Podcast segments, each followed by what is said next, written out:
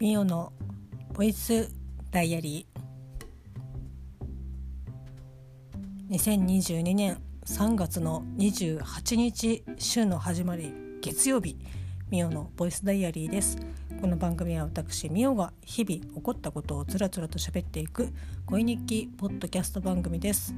よろしくお願いします。今日は田町でお仕事でしたけどまああっ暖かかった。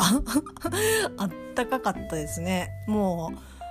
うまあしばもう先週先々週ぐらいからもうダウンは一応ね保険として取ってはありますけどもう来てないですね。だからもう来週あたりぐらいとかにクリーニングに出しに行きたいなとかって思ってるぐらいでもう暖かいこと良きかなっていう感じですけど、まあ、ただねちょっと日陰に入ったりとかこう夜日が落ちたりとかすると、まあ、ちょっと若干肌寒いかなっていう感じではありますけどまあまあ過ごしやすい一番ベストな気候になってきたんじゃないかなっていうふうに思っております。はい、今日は何て言うんですかね。非常になんかこう疲れました。あのまあこれは負のスパイラルになってしまうのでどうなのかなって思うんですけど、まあ、私の1個上ほぼ1個上でで私よりも後に入ってきた、まあ、社員さんがいるんですけどもう何て言うんですかね毎度こう会うたびに、まあ、愚痴というか相談じゃないですね。もう愚痴ですね。愚痴をこうずっとこう言ってきたりとかしてでまあこうね分からなくない部分ももちろんあるしただやっぱりその彼女の立場と、まあ、私の立場が違うのでこう見え方とかももちろん違うと思うしこの「ボイスダイアリー」でもね結構何回かお話をねしたことありますけどやっぱその立場になってみないと見えないものっていうものがあってで外からね見るとなんか分からなくて自分の想像だけでこう物事をね判断したりとか話したりとかすることしちゃったりとかしますけど、まあ、実際そのそこに入ってみて初めてあなるほどっていうこと。それがこう理解できるかどうかっていうのはまた別ですけどやっぱ自分が今こう見えてるものが確実にねあの真実というか見えてるものが全てではないっていうことはもう本当にお店にこう勤務するようになってすごくねそこが一番痛感したなってあだからこう今のこの会社に、丸10年、えーと10まあ、11年、えーと勤めてますけどあまだまだ自分が分かってないことっていうか分かった気でいたなみたいな。っていうことをすごく痛感するしてるんですよね。なので、まあ、結構まあ、でも逆に私はその営業でもないので、まあ、その彼女の立場になって、えっと、なってないので見えてないものとかもあったりとかするとは思うんです逆にね。なのでいやなんかそれはないんじゃないですかみたいな感じで否定するのはまあ良くないなって思うし、まあ、したくないなっていうふうには思うんですけどまあ何て言うんですかねあの性格上彼女の性格上まあ本当になんかまあただ言いたいんだろうなみたいな。でその愚痴を言うにもそのまあよくねあの結論をこう出してほしいのかそれともただね話を聞いてほしいのかとかでよく喧嘩になったりとかしますけど、まあ、完全に彼女は、と、後者の方で、まあ、ただ、えっと、聞いてほしいでただ聞いてほしいのであれば全然ね「あそうなんですかうんうんうん」っていう風に聞けるんですけどこう割とねこちらに同意をなんかこう求めてくるわけですよ。でいやうんなんかこう否定もしたくないけどでもそれを肯定するのもなっていうこうすごく痛まさみにこう精神的にあっていてでじゃあかといってあじゃあこうしたらなんかこうねまあその愚痴といえどやっぱこうね不満とかそういうところから来てると思いますしこう彼女が知らないところの話とかっていうのを私が知ってる場合とかもあったりとかするのであじゃあこうした方こうしたらどうですかみたいな感じで言ったりとかするといやでもみたいな感じであもう疲れるなっていうっていう感じなんですよ。でなんかこうね明るく愚痴を言う人はもちろんもちろんというかねなかなかいらっしゃらないですけどまあ本当にもう永遠ループ。ああ。もうなんか一人で仕事したい みたいな感じになっちゃうんですけどでもまあ私が今週、えーとまあ、3日お店の方に入っているので、まあ、彼女と実質ね会うのは、まあ、タイミングにもよりますけど週に2日なんですよ。だから2日だから、まあ、本当にタイミングが合わなかったらもう何週も会わないとかっていうこととかもね全然あるんですけどこうここ最近ちょっとねこうバッティングすることがあってはあ来たか。みたいな感じで。ちょっとね何て言うんだろう。あの精神的に結構エネルギー使うなっていう。すごくこう気使うなっていう感じで。なんかこうね。なんて言ってほしいのかなっていうふうにちょっと思っちゃったりとかね。ちょっと言いたくなるような感じなんですよね。あ困ったなって思いながらも、まあ、逆にねそうこういったダメージ愚痴のダメージを受けて私はここで愚痴を喋っている時点でまたねこうその先の人にこう負担をかけてたりとかするともう負のループだなっていうふうに思うんですけど喋っちゃいました。え ということでですね、まあ、今日そんな感じでちょっとメンタルがねこうゴリゴリやられたなっていう感じなんですけどえー本日ですね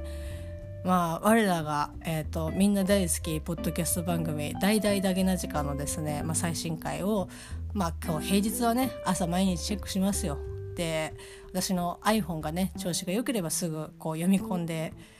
聞くみたいな感じなんですけど今日はあれですねなんかこう「ドラえもん」の映画のお話をされていてで今ねその「この本「ダゲな時間」の本編でもおっしゃってましたけど最新回でこう Amazon プライムで「ドラえもん」まあ旧ドラえもん、えー、と新ドラえもんこう全部ねこう配信がされているんですよね。だから私がもう本当にねこう怒り狂ったあの恐竜のやつえっ、ー、と一昨年ぐらいかなとかのやつですけどもう何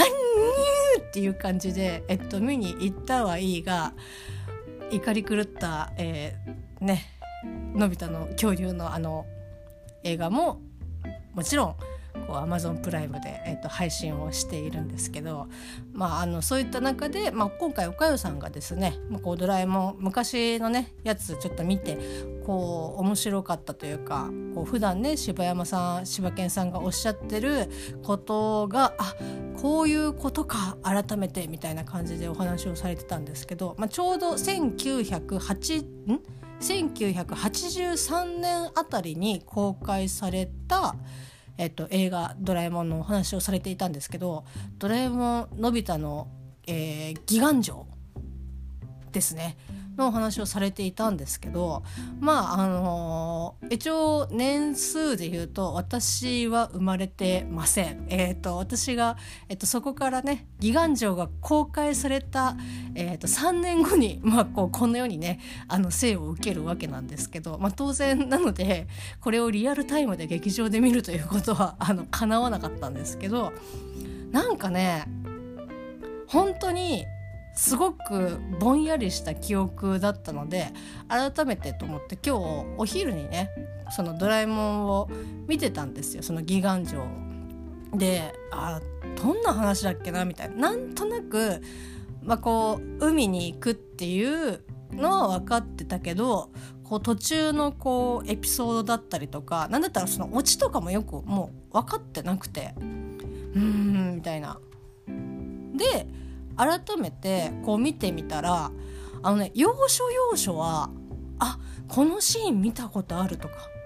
あ知ってるみたいなもうラストのねあのバギーちゃんがあの出てくる時のこうドラえもんがこうヨロヨロで来るところとかもあこれ知ってるみたいな感じで。ただでもなんかこう映画のそのシーンと私が知ってたそのシーンの想像っていうか、えっと、思っていたものとは結構違っていてというのも、えー、これは今もやっているのかどうかわからないんですけどもおそらく、えーと、1980年代生まれの、えーと方だったらまあお世話になっていると思います。こうねもしかしたらその地域によってね放送してるしてないはあるかもしれない知れないですけどドラえもんスペシャルみたいな感じでこうテレビ放送、まあ、ドラえもんの、えっと、放送枠であの春田一番ドラえもん祭りをですね、まあ、こう不定期というかおそらく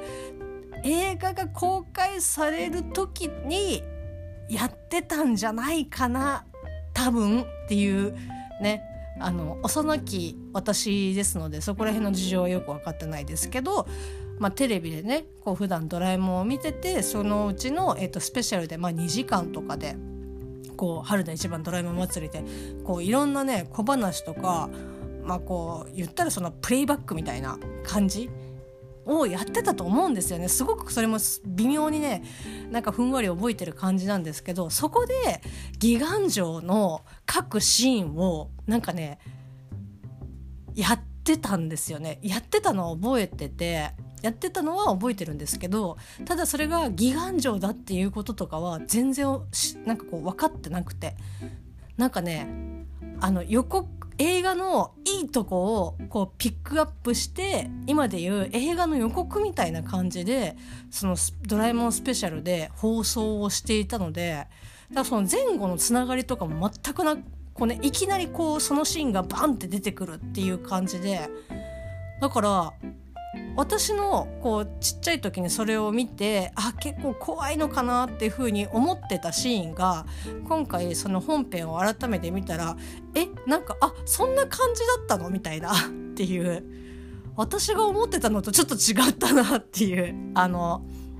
のび太がねその地下まあこの今回のお話ではこう海底、えー、2万マイルじゃないですけどもう本当にあの地底の方に海の、えーと、すごい深いところまで行って、まあ、そこで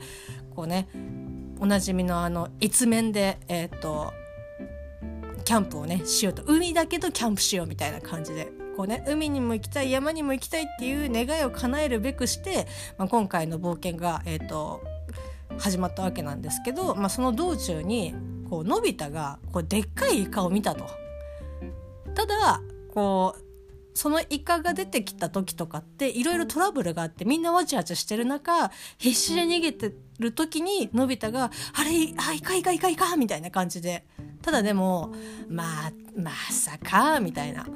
もう相変わらずのび太さんはねあのそこら辺のあの信用度がなくドラえもんも「うんうん僕は僕は信じてるよ」みたいな「お前絶対お前一番信じてないだろ」っていうような感じ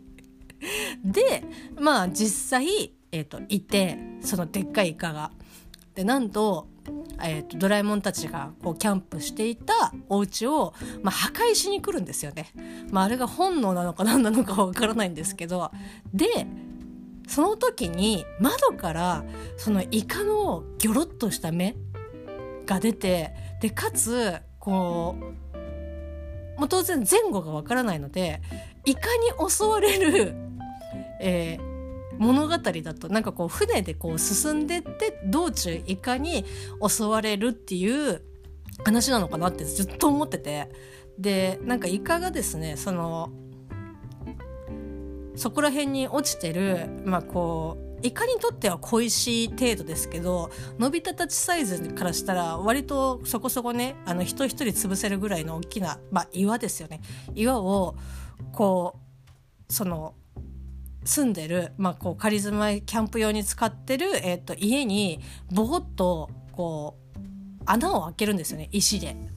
石っていうか岩で。でその岩がゴトンと中に入ってきちゃってみたいな。でそこで穴が開いたところから、まあ、イカちゃんのこうね手足が伸びて、えーと、みんなをこう捕獲していくみたいな。でなんかこうドラえもんあジャイアンとスネ夫がこう「のび太を返せ」っていうあの言い方とかなんかねすごく覚えてそこはすごく覚えてる。ただえっと結構すぐ終わる。そのイカのシーンが。ええって思って。なんかこうそんなに重要じゃなかったんだっていう。なんだったらその今回のそのまあ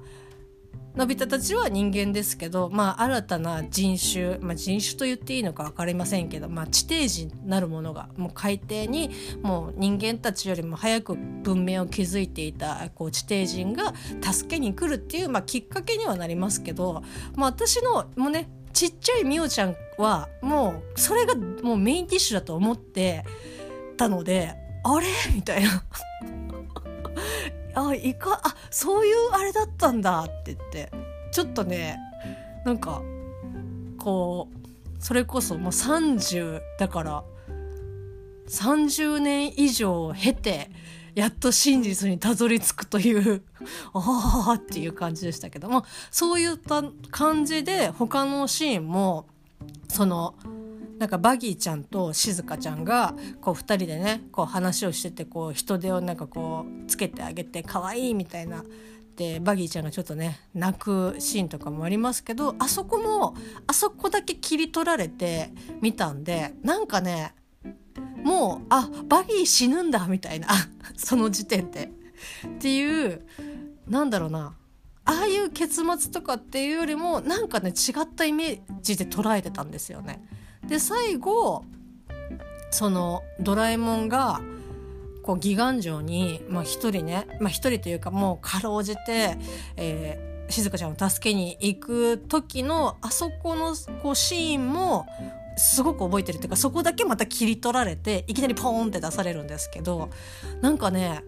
あもうあの万能なこうなんだかんだで言ってやっぱり最後頼りになるのはドラえもんだよねっていうあのドラえもんがあ倒れてしまったどうしようっていう風にちっちゃい時はすごくうわーって思ってどうしよう。もうなんかドラえもんがあんなんじゃうわーっていう。なんかこう全てのこうドラえもんの映画に結構私的には通ずるところなんですけど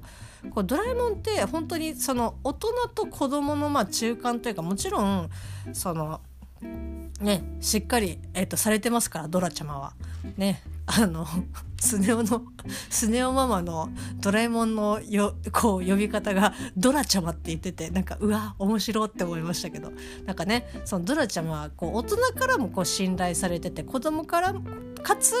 じゃあ大人ほどみたいにねこうなんか、ね、し何々やりなさいみたいな感じのこう厳しい感じじゃなくて子供目線になれる、えっと、ドロドロ あのロボットなのでなんだろうな。すごくこう友達みたいな感じだけどでもやっぱりなんだかんだ責任者っていうかねこう見守り係みたいな。自分も楽しむけどもちろんそのねなんかこうのび太たちとか静香ちゃんたちをきちんとこう保護するみたいな。まあ大人子供役割みたいなところがを担ってると思うんですけど、まあ、そのドラえもんが結構、えー、何再起不能というかあもうなんか壊れちゃったっていう風になるとすごく不安になる。えどうしようみたいな。ねまあ、そんな感じで、まあ、ギガン城の時もなんかああのドラえもんが倒れたらもうおしまいじゃんっていう風にすごく不安になってましたけどまあなんかねそこはあのバギーちゃんが出てきて助けてくれましたけど。なんかあれですね。あのなんか昔のやっぱり映画っていうかアニメーションなので今のねこう技術とはもちろんこう違いますしただでもなんかあの当時っていうかあの時代のアニメーションの作り方だからこそなんかなんだろうな味があるっていうか逆に手書きで書いてるからこそこう怖さとかそういうのとかこうあなんか痛々しい感じがすごく伝わってくる。これがこう今の技術とかだったら、まあ、またね別のこうやり方とかあって、まあ、違った見方になるのかもしれないですけどこう昨今こうすごく綺麗なアニメーションを見ている中でもう30年以上前、まあ、言ったらもう30だから、えー、8年前もう40年は経ってないですけどそれぐらい前のアニメーションでさえもやっぱこう魅力的に引きつける、えーと、描き方っていうのはやっぱすごいなっていうふうになんかアナログだからこそある魅力なんじゃないかなっていうふうに、えーと、思いましたね。特にあのバギーちゃんのあの燃えるシーンとかあれがなんかその青く光るっていう感じ？いやあれはなんかすごく心になんかガンときたなっていう。まあ秒で終わりましたけど。ただでもやっぱね泣きましたね「あ麦ちゃん!」っていう感じで、まあ、こういった言い方をねしてるとなんかすごく安直に聞こえちゃうかもしれないですけどなんか非常にですね面白く見れたなっていうふうに思います。はい。まあそれ以外もですねこう結構日常的にああなんか嫌だなって思うこととか結構あったりとかねしたんですけどもうなんかいいやと思う。まあいいね、えーと、感じで終わりたいなというふうに思っております。明日はお店でね、えーと仕事ですのでまああっという間に過ぎるからこそまあ気がなんか紛れていいかなっていう感じだと思います。頑張って仕事していきたいと思います。それではまた明日。